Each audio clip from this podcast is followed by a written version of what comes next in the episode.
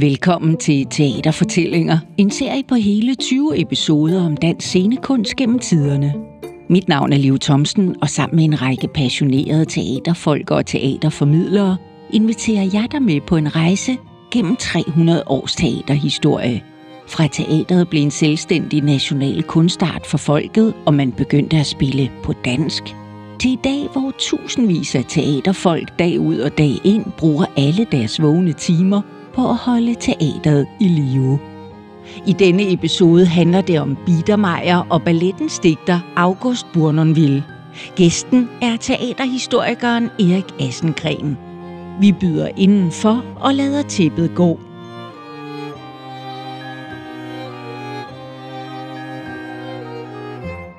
Velkommen til, Erik. Skal vi ikke begynde med begyndelsen? Hvordan så der ud i Bournonvilles barndomshjem der i 1800'erne i København? Ja, han boede jo i det midterste København.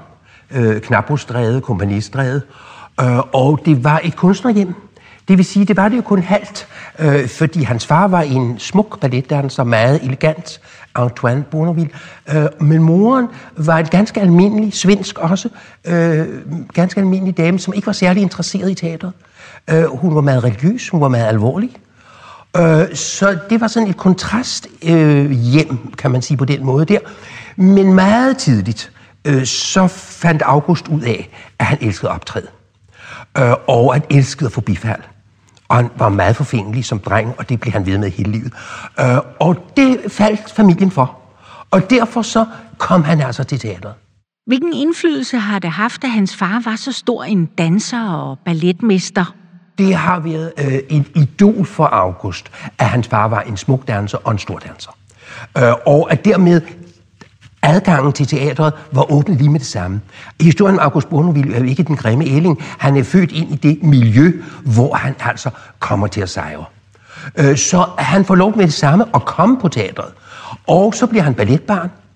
Og så får han en verden, som balletbørn får, med så mange oplevelser og så mange øh, muligheder og øh, mærkelige ting, der sker omkring en, øh, som fylder øh, fantasien. Men det spændende er jo sådan set, synes jeg, når man kigger på perioden og tiden, at han også får en boglig uddannelse. For balletbørn på det tidspunkt lærte faktisk hverken at skrive eller, eller øh, læse. Mange af dem, øh, som voksede dansere, øh, kunne simpelthen ikke skrive deres eget navn, og når de skulle ned og hente deres gage, så satte de et kryds. Øh, så Bournonville fik skoleudgang, skoleuddannelse. Øh, han gik i en privatskole om eftermiddagen, og da de vidste, at han skulle være balletdanser, øh, så fik han undervisning i musik og i tegning og historie. Så han plus fransk. Øh, han talte flydende fransk som 15-årig. Han korresponderede, når han var i Paris, med sin far på fransk og med moren på dansk. Nogle meget kærlige breve til moren, og nogle mere sådan formelle breve til faren. Øh, og så og hele dette niveau af dannelse, det var faktisk noget, der spillede en rolle, da han skulle udnævnes til balletmester, for der så direktionen på, at han ikke bare kunne danse og var en fantastisk danser, men han også havde et niveau, som øh, danser normalt ikke havde på det tidspunkt. Han må have været en flot hvid stjerne i sammenligning med mange af de andre balletbørn. Ja, fordi de fleste børn på balletskolen, de kom fra mindre bemidlede hjem. Øh, det blev de ført med med langt, langt op, i, helt ind i det 20. århundrede. Øh, men øh, så, så August var på et andet niveau, og da han meget tidligt fik succes, øh, og der blev klappet af ham. Der var der selvfølgelig nogle af de andre, der så på det ene øh, ganske unge dreng, der foldede sig ud og blev klappet af og øh, tog opmærksomheden. Øh, nu, så det har, det, han har skilt sig ud lige fra begyndelsen. Var han arrogant? Jeg tror ikke, at August Brunel var arrogant, men han var meget forfængelig, og han var meget bevidst om sit eget vær. Øh, og senere, da han blev danser, så skriver han samtidig dagbog, i aften var Gud med mig, som han er på de store aftener. Så der var ingen tvivl om, at han synes, at han var et vidunder. Og det her han fælles med H.C. Andersen, de korresponderede meget om, hvor vidunderlige de var. Øh, så øh, forfængelig det var han, arrogant tror jeg ikke, han var. Men det er jo også en tid, hvor man dyrker geniet, ikke? Ja, fordi vi er jo i romantikken, øh, hvor, hvor geniet øh, er øh, højt estimeret, og Ikke noget med, at vi alle sammen skal være lige. Geniet har nøglen til tilværelsens forklaring, og det gælder også i Bonnevils tilværelse, når vi kommer til hans balletter, at der skal vi hente noget om det inderste i tilværelsen. Det var geniet, der kunne fortælle os noget om det. Så hvad er det, han får med fra sin opvækst? Ja, altså for det første, så er det romantikken. Øh, og romantikken er øh, følelsernes periode. Og der er to idoler øh, i Brunvilds liv, øh, og det er Thorvaldsen og Ønslær. Øh, fra Thorvaldsen henter han sin æstetik om harmoni, og det er nøgleordet til Brunvilds dans, det er harmoni. Øh, Øenslæger øh, hentede han interessen for den nordiske mytologi, øh, som han bruger i sidst i sit skaberværk med val- balletter som Valkyrien og Trymskviden. Men først og fremmest så får han romantikken øh, fra Ønsliger, og det er Ønslers lyse romantik. Det er ikke den mørke, øh, negative, splittede, terrisne og hvad vi nu kan finde af splinord, øh, men det er den lyse romantik, som han øh, får fra Ønsler. Og så debuterer han som danser. Hvordan går det? Ja, hans debut er faktisk øh, på scenen i 1813, og det er i en ballet af Galliotti, og Galliotti er faktisk balletmester på det tidspunkt. Han er italiener, og det er Galliotti, der har grundlagt den danske ballet. Det er Bonneville, der senere giver den det særpræg, som den har i dag. Men det er faktisk Galliotti, der kom i 1775 øh, til København øh, og blev her øh, øh, til han døde i 1816. Så i 1813, øh, der debuterer han i en ballet, der hed La Gerta, øh, og som var en nordisk ballet. Og det er jo også det interessante, at fra at balletter handlede om græske guder og den mytologien i Grækenland og Rom, så var det nu Norden, man vendte sig mod, og øh, Lagerta var delt øh, gift med Reiner Lodbro, og det er en historie om øh, for, svig, øh, og man går for sin kone og finder en anden. Øh, og Bonneville debuterede som en af øh, Lagertas to sønner. Øh, og hans eneste, øh, hvad hedder det, øh, opgave bestod i, han havde faktisk været nervøsitet til besvimelsen nær hele dagen øh, på grund af opgaven. Øh, han gik fra ude fra kulissen og ind midt på scenen, og så omfavnede han øh, sin mors knæ, øh, og der stod han så. Så det var øh, debuten. Øh, året efter, allerede i 1814, øh, der fik han jo en noget større opmærksomhed, fordi han jo på Hofteaterets scene øh, dansede øh, en lille ungarsk dans, som hans far havde komponeret til ham. I sine erindringer skriver han meget bevidst om, at det oplevede han sit livs første bifald. Øh, og øh, han blev så populær, at øh, hver gang den kongelige familie skulle i teatret, så bad man om en entré af den lille Bournonville. Og lige netop den her ungarske solo, den har en længere historie, ikke? Jo, fordi så mange år efter, i 1842, øh, der blev Hofteateret restaureret, øh, og Bournonville til åbningsforestilling lavede en patte quatre, var det, en polka militær. Og der er den interessante historie, at hans gamle far øh, boede på det tidspunkt, levede og boede i Fredensborg, øh, og var faktisk alvorligt syg. Øh, så Bournonville får at vide, aftenen inden han skal have premiere på en ballet om Erik Menveds barndom, at faren ligger for døden. Og så kaster han sig i en vogn og kører til øh, Fredensborg, øh, og der danser han polka militær for faren, mens han fløjter til. Og så siger faren bagefter, du er vraiment du geni. Du har virkelig geni. København var noget forarvet, da man hørte, at han havde danset polka militær med musik af Lumby øh, foran farens dødsleje. Men det viser noget om, hvad begge synes, at dansen, selvfølgelig dansede man ved dødsleje, hvis det var det, der optog det.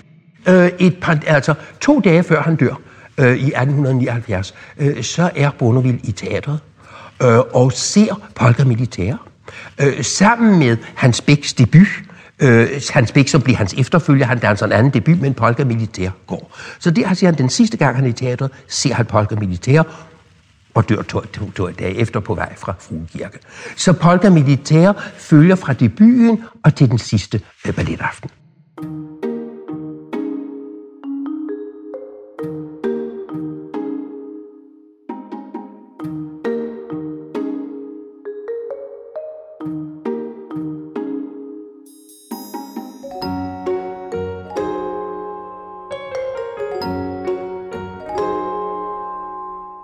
Rolle spiller teateret og balletten på den her tid? Teateret er, er byens sjæl, og det er øh, det sted, hvor alle sociale klasser forlyste sig. For de er i første halvdel af 1800-tallet nærmest det eneste sted, man kan gå. Øh, så der er logerne, hvor de færdige sidder. Der er øh, første etage balkongen, hvor de rigere sidder. Der er ståparteret, hvor dem, der giver deres mening til kende, står. Øh, så det er, og det er en dannelsesanstalt. Øh, fordi det er det sted, hvor man mødes, oplever noget, og tidens øh, strømninger øh, spejles på scenen og øh, øh, i parteret. Er der så forskel på teateret og balletten? Øh, der er øh, den forskel for, at balletten dansede jo samtidig med skuespillet øh, og operaen. Man har ikke specielle balletaftener på det her tidspunkt, øh, så man ser en skuespil og så en lille ballet, øh, eller man ser en lille opera, og så ser man en lille ballet. Så dansen, øh, balletten er fuldstændig integreret med de andre kunstarter. Der er ikke et specielt balletpublikum. Øh, det er det samme publikum, som ser det er det jo altså helt op til 1960'erne, øh, hvor man havde blandet de tre kunstarter i forestillinger. Så kommer den meget lavdelte, man kan gå til opera, eller man kan gå til skuespil, eller til ballet. Men på det tidspunkt, der går man til det hele. Teatret er jo et meget livligt sted, øh, fordi de giver jo deres meninger til kende, og det bliver jo så voldsomt i 1800-tallet, at teatret ikke kan håndtere det. Så i 1813 forbyder man fremkaldelser, fordi de går amok. Øh, så øh, der er ingen fremtagelser på det kongelige teater fra 1813 og til 1966. Kun ved øh, særlige aftener med, med afsked eller jubilæum. Øh, da jeg var ung, øh, når Sylfiden var død, Sylfidens var hun død, så kom hun ikke særskilt ind igen og tog fremkaldelse.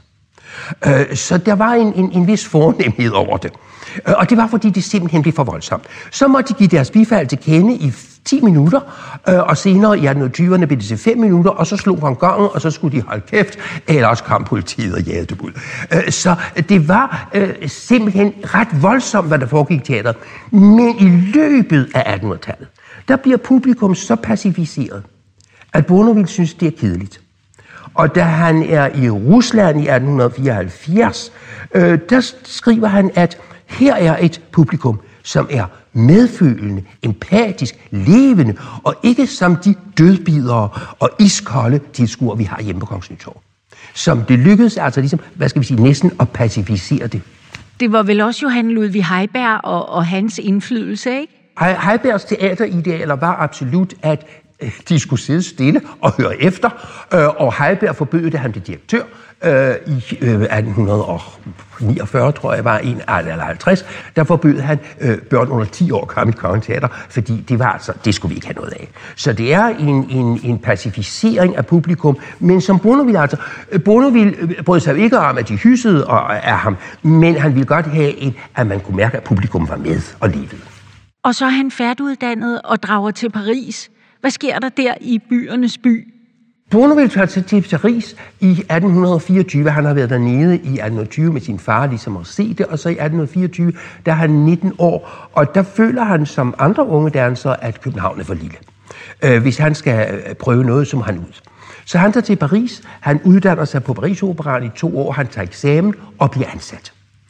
Og øh, øh der øh, udfolder han sig øh, som en dejlig danser der er så mange ting, blandt andet... Øh, øh en meget, meget svær øh, Pas de Pas de la Vestal, som han i 1835 tager med tilbage til København og danser sammen med Lucille Gran. Øh, så han går ind i repertoireet, og han kunne være blevet international danser. Han havde tilbud fra Wien og fra Berlin og Bordeaux. Øh, når han tager hjem til København, øh, så skyldes det på den ene side, at han føler sig meget dansk, og så på den anden side, at i København kan han blive balletmester, og så kan han selv bestemme. Og det ville han faktisk meget gerne. Øh, han var ambitiøs, han ville genrejse den danske ballet, øh, og han ville i hvert fald sørge for, at mandsdanseren ikke røg bag ved danserinderne, for det var jo det, der var sket i romantikken. Øh, Brunner ville opdraget i en periode, hvor mandsdanseren er den centrale person. Og pludselig, som han skal til at stråle på scenen, så kommer de romantiske balleriner ind foran, og så kan han løfte dem og sætte dem ned igen. Og det er for lidt. Så han, og derfor har vi et repertoire, øh, hvor mandsdansen og kvindesdansen er lige repræsenteret. Men det, der jo sker i Paris, foruden at han uddanner sig til at blive danser, det er jo gennembruddet for den romantiske ballet. Øh, her ser han for det første gang ballerinaer stå på tog. Uh, han ser sylfiden i 1834 og sætter den op i 1836 i København. Han ser uh, disse hvide væsener, der svæver, sylfider, der kan blive 300 år gamle uh, og stadig se lige vidunderlige ud. Uh, og det hele den drømmeverden, som den romantiske ballet øh, sætter ind med, det oplever han. Og han oplever også et teater, med mange mennesker på scenen, store iscenesættelser, hvor de elskede vulkanudbrud, skibbrud, øh, natscener, mørke, kirkegård, måneskin. Øh, og Bournonville blev en mester i de store iscenesættelser. Og da han kom tilbage til København, så brugte man ham altid i skuespil, i operaer, når man skulle lave store scenerier, for han kunne manipulere med et stort kompasseri. Det havde han lært i Paris. I Paris, der møder han også dans som fortælling, ikke? Han oplever i Paris, at de store handlingsballetter, som han tager med hjem. Øh, Galeotti havde også lavet handlingsballetter. Øh, men øh, Bournonville går ind i en tradition, en romantisk tradition, hvor man fortæller historier i mime og i dans. Det er sådan set hemmeligheden ved det, ved hans balletter fra 1800-tallet, og en ballet i 1800-tallet bestod af mime og dans. Øh, og de to ting. I dag er vi måske vant til, at nyere koreografer, der danser det hele. Men på Bornevidt har vi jo en bestemt mime. Bornevits far var en meget fin mimekunstner. Øh, Bournonville selv, da han kommer tilbage på gæstespil i 1829 efter Paris, og det første gang, de ser ham hjemme, så skriver Øenslæger, som også var ballet, han melder, så skriver han, han taler. Og det var sådan fantastisk, de forstod, hvad han sådan mimede. Øh, og øh, i det hele taget, øh, så dansede han på en elegant måde, som de ikke havde set herhjemme. Så han tager det fortællende, det mimende, det store, dramatiske, og så folder han det ud i sine egne balletter? Ja, øh, han øh, laver jo en række balletter, øh, hvor det er handlingsballetten, der er det centrale. Det vil sige, at han kunne fortælle en historie. Den fortalte han som regel i minen, og så dansede de, når der var anledning til det, hvis de var glade, øh, eller øh, der var et optog eller et eller andet. Men som regel er hans danse, hvad skal vi sige, realistisk inkorporeret i historien. Og nu er romantikken vist ved at blive afløst af Biedermeier. Ja, jeg vil sige, at Biedermeier er en understrøm af romantikken. Og øh, det er den understrøm, som bliver Bournonvilles. Øh, fordi Biedermeier satser på det positive. Den satser på at øh, gemme dissonanserne og disharmonierne for at give os et positivt billede. Øh, det er ikke, Bonneville ikke naiv. Han ved udmærket godt, at verden er vanskelig. Øh, men på scenen ønsker han ikke at lave realisme, men han ønsker at give det ideelle billede af øh, tilværelsen. Det, som vi skulle gå ud med af teatret. Vi skulle jo tro på, at verden var vidunderlig, god. Øh, og det skal vi stadigvæk, når vi går ud af en fra en Bournonville ballet, så skal vi have fornemmelsen af, det er alt sammen godt, indtil vi læser dagens aviser. Altså, i moderne ører lyder det jo lidt kedeligt. Jeg tror, der er to synspunkter. Det ene er, at hvis ikke man har forstået, at der under idyllen ligger noget andet, så bliver det kedeligt. Øh, man skal have fat, når man i scenen sætter Bournonville, at der er nogle spændinger. Og de spændinger kender vi udmærket godt. Øh, det er så hans mening, at dem skal man overkomme. Der er enkelte steder, hvor han ikke øh, får alle personer ind i den harmoni, som han gerne vil, og de bliver så sendt ud i kulissen. Øh, men det drejer sig altså om, at der er nogle erotiske øh, temperamentsfulde spændinger nede under den overflade. Og de skal give liv til de karakterer, øh, som vi ser på scenen, for ellers kan de godt blive kedelige glansbilleder. Kan du nævne nogle konkrete værker? Vi skal til forestillinger som et folkesavn. Øh, vi skal til Napoli, øh, hvor der er nogle spændinger nedenunder. Og når vi i den anden akt af Den Blå Grotte i Napoli øh, har en erotisk pas de deux, så er Bono jo ikke vildt erotisk set med vores øh, synspunkt. Øh, men det skal fortælles af dansere, som ved, at det her handler om erotik. Øh, og så øh, kan vi godt forstå det øh, med moderne modtagerapparat. Men danserne, kunstnerne, skal selvfølgelig vide, hvad de sender ud over rampen. Man har jo ikke i Bonovits verden så meget at gøre godt med, når man skal danse erotisk. Fordi hofterne er låst, øh, fordi de dansede med korset. Øh, så der sidder jo noget, man kan bruge, men det kan de altså ikke. Så de har faktisk kun øh, armene, hænderne, øjnene. Øh, men, men, men jeg øh, må citere en vidunderlig danserinde som Sorella Englund, der siger, at jeg kan gøre en tendu, det er sådan, man strækker foden ud tilbage igen, jeg kan gøre en tendu erotisk, hvis jeg ved, den skal være det. Og det vil sige, at hvis danseren kan sende de rigtige signaler ud, så kan blikket fortælle. Og derfor er det jo forestillinger, der er lavet til et lille teater, hvor vi faktisk kan se, hvad der foregår. Øh, de store teatre i New York og, og øh, Canada, der forsvinder balletterne lidt mere, øh, fordi det mimespil, det der foregår mellem personerne, er så intimt og er så vigtigt øh, for forståelsen af, hvad der, der sker.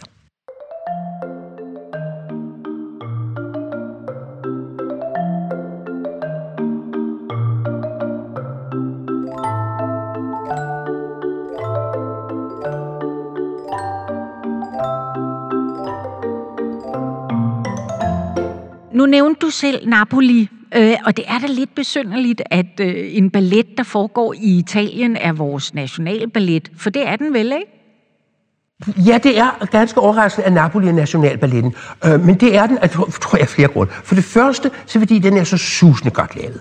Den er så mm, vidunderligt konstrueret, og den spejler hele øh, Nordens længsel efter syden, efter varme, efter temperament, efter appetiner, man kan tage ned af træerne, og erotik, der gnistrer. Øh, så den har en, en fantastisk underholdende øh, del. Og så er den øh, godt konstrueret med en historie, der fortælles, hvor der dels er øh, ganske almindelig kærlighed i første og tredje akt, og så er der det spændende, erotiske, lidt mystiske i anden akt, hvor de kommer ned i, i, i, i de blå verdener, i den blå øh, grotte.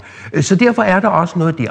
Og at den så er blevet øh, Nationalballetten skyldes jo, at man har brugt denne tredje akt med de danse, som besejler, at det farlige er overvundet. Øh, det har man så en livsglæde, og det er Bournonvilles kerneord, harmoni og livsglæde. Og derfor har man brugt øh, denne øh, danseglæde øh, som nationalballet, øh, som når man havde fremmede statsbesøg, så havde de fået tredje akt af Napoli. Og jeg engang spurgte dronning Margrethe, om ikke de synes, det var mærkeligt, at de kom styrtende ind med tamburiner, øh, når, når det nu var her i Danmark. Og så hun sagde, det er godt ved, at de synes det, men de har aldrig sagt noget, de har været så venlige ikke at sige det. Så det er blevet vores nationalballet, fordi det er så styrtende flot. Men selv, selv øh, pegede Bonneville jo altid på et folkesavn som hans bedste ballet, og det er jo en meget dansk ballet. Øh, men det er altså Napoli, der ligesom har bjergtaget os alle sammen. Og for mange af os før charterrejser var øh, Bonavis Napoli det første møde med Italien. Og når vi kom til Italien, så sagde gud, jamen det kender vi jo hjemme fra Kongens Nytorv. Så det, det er indviklet i, i, i, det, i det danske. Men jeg vil lige sige tilbage til det der med, om dette idyllag nu mm, er kedeligt og mærkeligt. Det hænger sammen med, at hele øh, 1800-tallet fremstillede jo København som en idyll når vi ser på guldaldermalerier. Det var en meget smudsig by. Øh, men de lavede billeder på teater og malede dem som drømme, øh, som kom væk fra den virkelighed. Det var også et ubehageligt regime måske, lidt skarpt og lidt hårdt.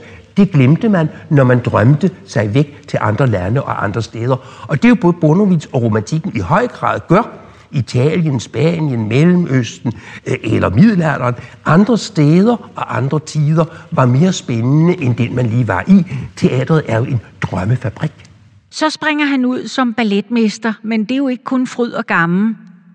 Det var svært at, at blive balletmester i København, fordi Bono ville jo altså komme med nogle krav, øh, og han skulle opbygge et kompani. Øh, han skulle også overbevise mm, teatret om, at balletten ikke bare var en underholdning. Galliotti, Vincenzo Galliotti, hans forgænger, havde bragt balletten op til et højt niveau, men han var jo altså død 15-20 år før, og så er der gået en generation, og balletten var i en ringestand, da August Bornevik trådte ind. Så langsomt byggede han det op, men allerede i 1830'erne får han jo nogle store succeser med en historisk ballet som Valdemar i 1835 og med, med Sylfiden i 1836, og har uddannet en vidunderlig danserinde, Lucille Gran, som danser Sylfiden. Øh, og der begynder publikum at lægge mærke til, hvor fantastisk det er. Og så går han ind lige der i 30'erne, øh, hvor øh, åndslivet også dyrker det splittede, øh, øh det øh, ikke så harmoniske. Øh, H.C. Andersen skriver romaner, der ikke ender lykkeligt, og øh, Paludan Møller skriver danser inden, som, hvor det også går galt og begår selvmord. Øh, og øh, Kirkegård er jo heller ikke det mest harmoniske, øh, man kan komme ud fra. Øh, og der træder sylfiden ind med sin disharmoni.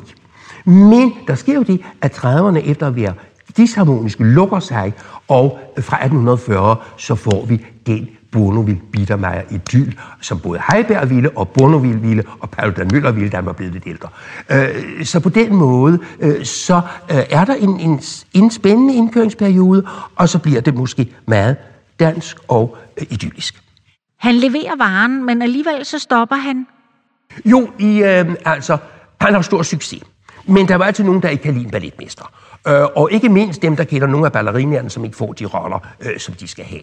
Øh, så i 1841 kommer han ud for øh, et ubehageligt tilfælde, i det han bliver pipet ud på scenen. Uh, han, de, han har lavet en ballet i 1840, der hedder Toreadoren, og der danser han selv hovedrollerne. Han danser altid selv hovedrollerne indtil 1848. Uh, øh, og der kommer han ind, og efter en uh, stor uh, kamp i, uh, hvad hedder det, uh, med, med og så kommer han ind som Toreadoren. Og så er der en skummerfamilie oppe på uh, etagerne, der pifter i nogle nøgler, uh, og det er så en af ballerinernes uh, greve, der har sat det her i gang. Og Bono bliver så forskrækket, at han springer ned, og kongen er i teateret, men det generede ikke dem, der pep. Og så gør han det, som jo ikke var så heldig. Han vender sig imod øh, Christian den øh, 8. og siger, øh, hvad befaler deres majestæt. Og kongen bliver så forskrækket, så han siger ganske tørt, fortsæt. Og så øh, dansede Bournonville videre. Øh, men så var han godt klar over, at det var ikke så heldigt. Øh, så da han kom hjem, så skyndte han sig at skrive sin afsked. Og, men den ville teateret ikke give ham. På den anden side, så skulle der også ske noget, så han fik husarrest, mens de tænkte over, hvad de skulle gøre. De ville jo ikke af med ham. På den anden side kunne det ikke noget, han begyndte at trække kongen ind i sådan teaterkambaler. Og vi er i 1840'erne, hvor folkestyret øh, begynder at pible frem, og kongens stilling er sådan lidt øh, tvivlsom, så der kan ved at ske noget politisk. Så derfor skal der ikke være for meget uro om kongens person. Øh, så Bournonville får øh, overlov i et halvt år uden løn. Så deler han sine penge, Øh, og så tager han først til Paris, øh, og så tager han til Italien for første gang. Han havde ganske lavet nogle italienske balletter. Han kendte faktisk også, da han kom til Italien, så kendte han det fra sine egne balletter, som han havde lavet øh, ved hjælp af øh, hvad hedder det, øh, danske malere øh, og H.C. Andersen, som havde skrevet til Italien. Og så kommer han til Napoli. Og det er der i Napoli, han ser dette liv, som han går hjem og laver øh, sin Napoli over. Han danser ind til 1848 og har gjort stort indtryk på tidens andre kulturpersonligheder og publikum. Ja, ja fordi Bournonville øh, gjorde indtryk som danser og som kulturperson. Øh, men altså, i det lille København, der rangerede han på et helt andet niveau, på linje med malere, forfattere, øh, musikere, øh, som de slet ikke gjorde ude i Europa. Der var ingen balletdanser ude i Europa, der så kom sammen med øh, øh, de toneangivende. Det gjorde Bonneville. Han, han spillede øh, øh kvartet med, med, med de fine musikere, han spillede nemlig også violin, han korresponderede hele tiden med Andersen, og de bestyrkede hinanden i, hvor udmærket de var, øh, og hvordan de samtidig blev forfulgt. Øh, han var ikke på god fod med familien Heiberg, Øh, men, men, men fru Heiberg beundrede ham meget, ærgerede sig over, at hun havde forladt balletten, øh, da han kom til, for pludselig var der jo noget, ved skete, der var noget ved balletten. Så han var i den grad en central figur i det danske kulturliv. Øh, Goldsmith øh, skrev blindende om ham, øh, hvor, hvor spændende han var, og hvor vigtigt det var. Og det var så vigtigt, at da Bonde ville holde op med at danse, så tænkte man, ja, så er der vel egentlig ingen grund til at have en ballet, øh, fordi det kan jo ikke nå det niveau igen. Både H.C. Andersen og Øenslæger kaldte ham ballettens digter, og det synes han var en heder at blive kaldt, fordi så rangerede han som en skabende kunstner, og ikke bare som en udøvende på linje med de andre store. Han allierede sig jo med nogle af de store komponister, ikke? Det var jo sådan, at en komponist med respekt for sig selv lavede ikke balletmusik. Øh, det var ikke fint. Så derfor måtte man klare sig med mindre ånder. Det lykkedes Bournonville ikke hver gang, øh, men han fik Gade og Hartmann, og det var de to store komponister i tiden, til at skrive henholdsvis en akt til øh, Napoli og øh, en, øh, en, til et folkesavn og til Valkyrien. Øh, ellers klarede han sig med Helsted og Pauli, som var repetitør på teatret, men han kunne altså få de store øh, til at skrive for sig. Så falder voldene, og øh, demokratiet bliver øh, sådan nogenlunde indført. Øh, øh, ikke for de syv F'er, men alle andre øh, mænd over en vis alder med en vis formue. Øh, og lige pludselig sker der en helt utrolig meget i det danske samfund, ikke sandt? Jo, Bruno, vi lever jo i en, en brydningstid. Øh, og øh, han deltog jo. Han var jo ikke bare kunstner. Det var ham meget magtpålæggende også at være samfundsborger. Og han skrev meget. Han skrev i aviserne, han skrev pamfletter, og han skrev selvfølgelig om teatret, men han skrev også om alt muligt andet. Øh, han skrev om de fattige øh, ude på Christianshavn. Øh, han skrev om pigegymnastik. Han skrev om øh, sårede soldater, der kom hjem fra krigen. Hvad gjorde man for dem? Han deltog i den grad i det nye liv, hvor borgerne skulle have en stemme. Og det var ham meget magtpålæggende at være kunstner, kunstner, men også borger.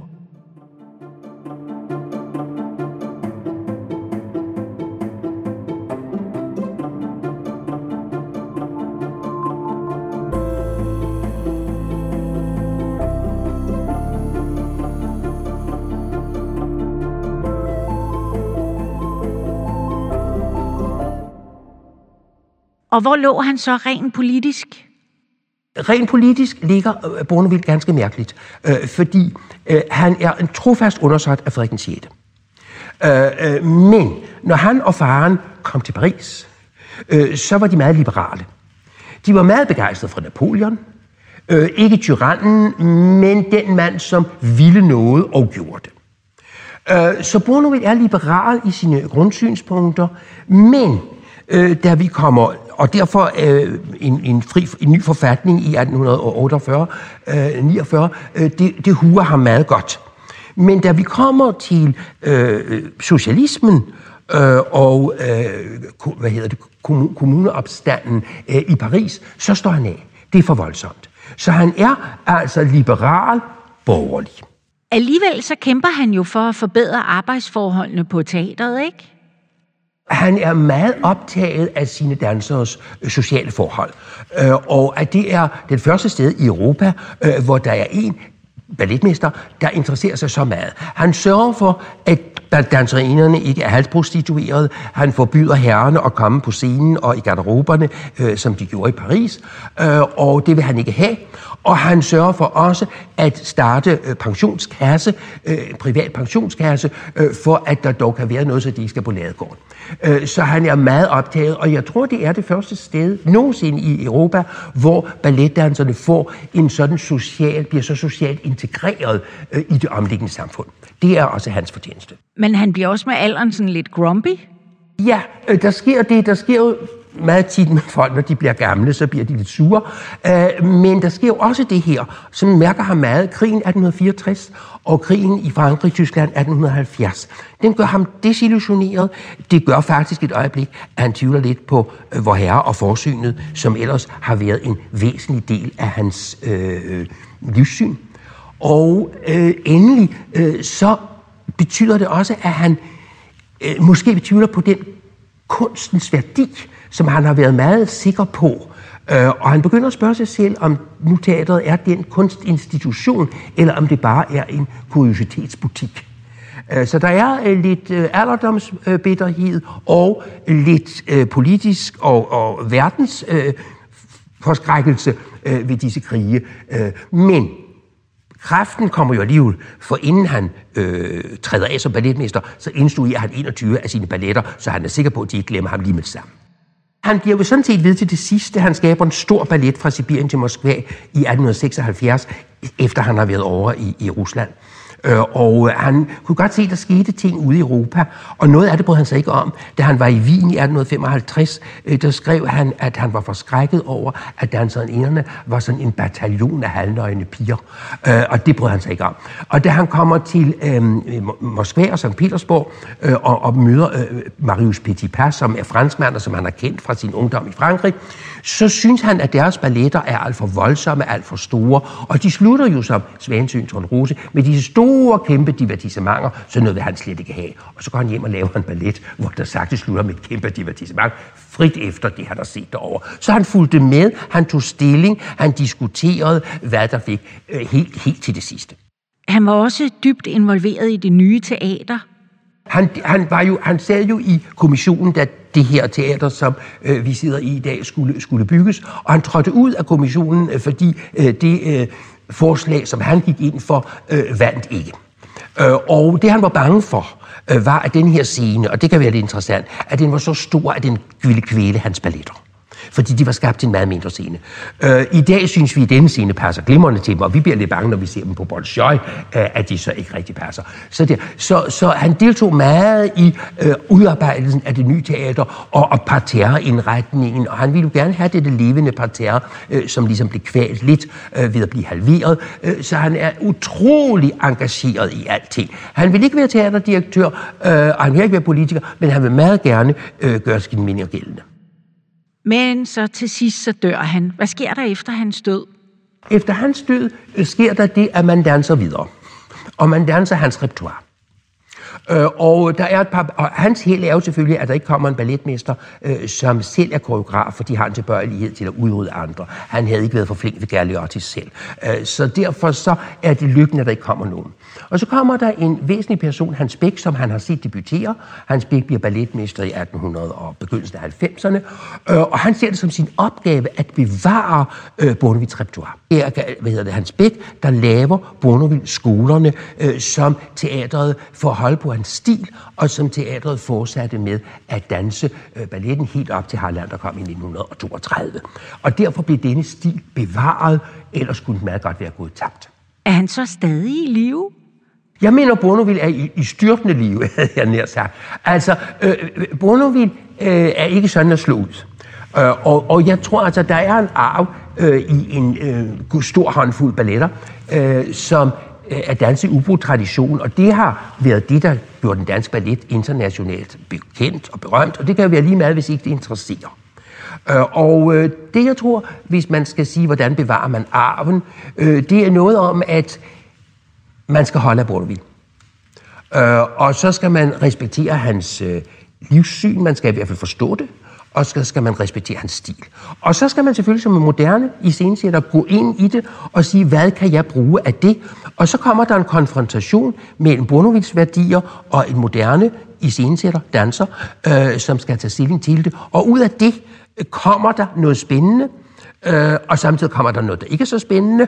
Øh, men det, som jeg tror vil blive ved at vare, det er den livsglæde, det er den øh, vidunderlige danse strøm, som Bournonville sender ud over rampen, øh, og som gør, at vi andre os helt tror, når vi kan danse, når vi forlader teateret. Uden, uden at genere nogen andre koreografer i scenen sætter balletmester i den danske ballet, så er der én ting, der tæller internationalt, og det er vores Bournonville-repertoire. Det er det, der gør den danske ballet kendt internationalt. Der er intet andet kompani, der har så stor en serie balletter danset i ubrudt tradition fra den romantiske periode.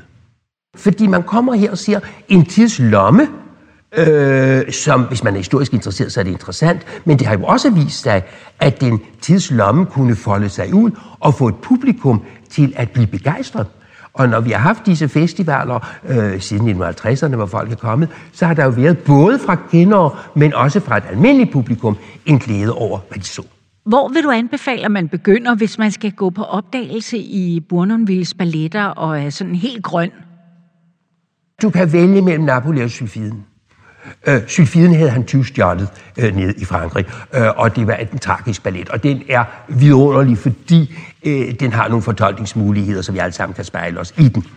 Men øh, Napoli er hans eget produkt, øh, og den har også nogle fortolkningsmuligheder, og så har den altså den der livsglæde, som er forfærdelig dansk. Et folkesavn er lidt mindre interessant, fordi der er meget lidt dans i den. Øh, og egentlig synes Bournonville, han havde nået en form, øh, som var rigtig. For der behøvede ikke være så meget dans. Fordi den fortæller en historie, men i dag vil vi nok gerne se lidt mere dans, og derfor har de man i tidens løb lagt lidt mere dans ind i den i, år, i årens løb. Bonovis balletter handler om mændene. Det er dem, der har problemerne. Det er dem, der gifter sig. Det er dem, der bliver forlovet. Det er dem, der er, er troløse. Øh, kvinderne, øh, der er øh, to grupper, der er de ganske almindelige øh, kvinder. Og så er der jo øh, syfider, øh, najader øh, og elverpiger. De repræsenterer det farlige, det spændende, det som manden gerne vil i nærheden af, også selvom det skal koste ham livet.